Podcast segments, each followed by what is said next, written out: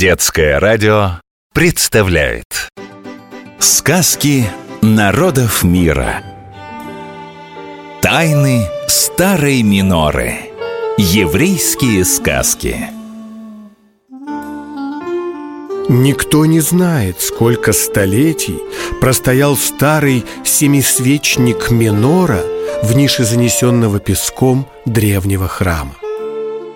Но едва люди, нашедшие его, зажгли все семь его свечей, пламя, задрожав, разгорелось и озарило всех вокруг неведомым доселе знанием о жизни, об удивительных приключениях, о загадочных странствиях и волшебных превращениях.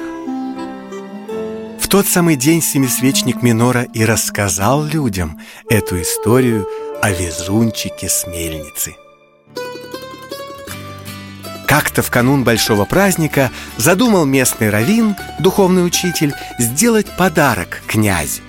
Скинутся евреи по монетке, будет князь доволен, и нас не забудет в своих милостях, решил он. Как говорится, ты мне, а я тебе.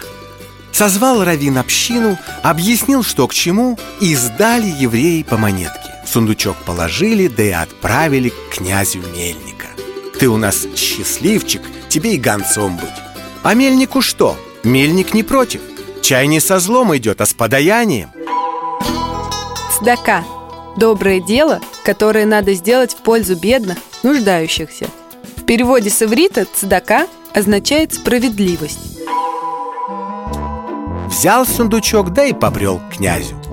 К ночи дошел он до постоялого двора и решил там переночевать а человек он был хоть и везучий, но бесхитростный Так прямо и рассказал добрым людям его приютившим Что идет, мол, к князю, завтра к вечеру дойти обязан Потому что как раз Новый год настанет А он с ценным подарком от всей общины Еврейский Новый год называется Рош Гашана, то есть голова года.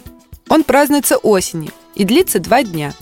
Евреи считают, что именно на Рош Ашана был создан Адам, первый человек на земле. Чтобы год был сладким, на Рош Ашана едят яблоки, макая их в мед. А вместо пожелания с Новым годом евреи вам скажут «Шана Това умитука» – «Сладкого года». Хозяева мельника напоили, накормили да спать уложили А сами сундучок вскрыли, монеты оттуда вытащили А вместо них земли насыпали для тяжести. На утро поклонился мельник добрым людям за гостеприимство и продолжил свой путь. Как раз Крош Хашана поспел на княжеский двор. Каково же было его изумление, когда он увидел багровое лицо князя и землю, которой до краев был наполнен сундук. «Казнить!» – закричал князь, и мельник был брошен в темницу а во время праздничной молитвы услышал князь голос сверху. «Не спеши, повелитель, казнить еврея. Что, если эта землица непростая? Брось в нее зерно. Если прорастет за час, быть тебе всегда с хлебом» Так он и сделал. Зерно за час проросло, а за два заколосилось. Обрадовался князь, вот так подарок! Ай да евреи, ай да молодцы! Велел он освободить мельника из темницы, обнял его как равного и одарил его большим ларцом, доверху набитым золотом и жемчугами. «Долг платежом красен», — сказал он. Долг платежом красен. Пословица, которая означает, что за добро надо платить добром. Евреи в таких случаях говорят «Това тахат това», что в переводе с иврита Добро взамен добра. Возвращался мельник в местечко нарочно через тот же самый постоялый двор. Увидев ларец с драгоценностями, хозяева удивились.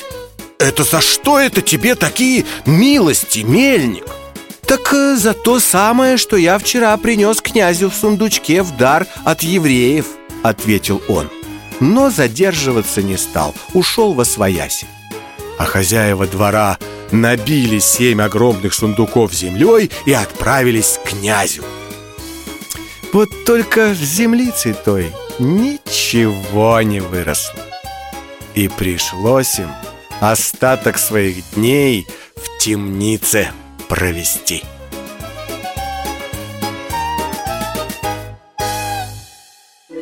Повторяем, запоминаем. Сегодня мы узнали об одном из главных еврейских праздников.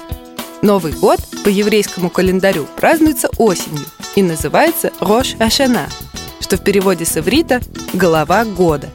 Слово «цдака» означает «доброе дело», «справедливость».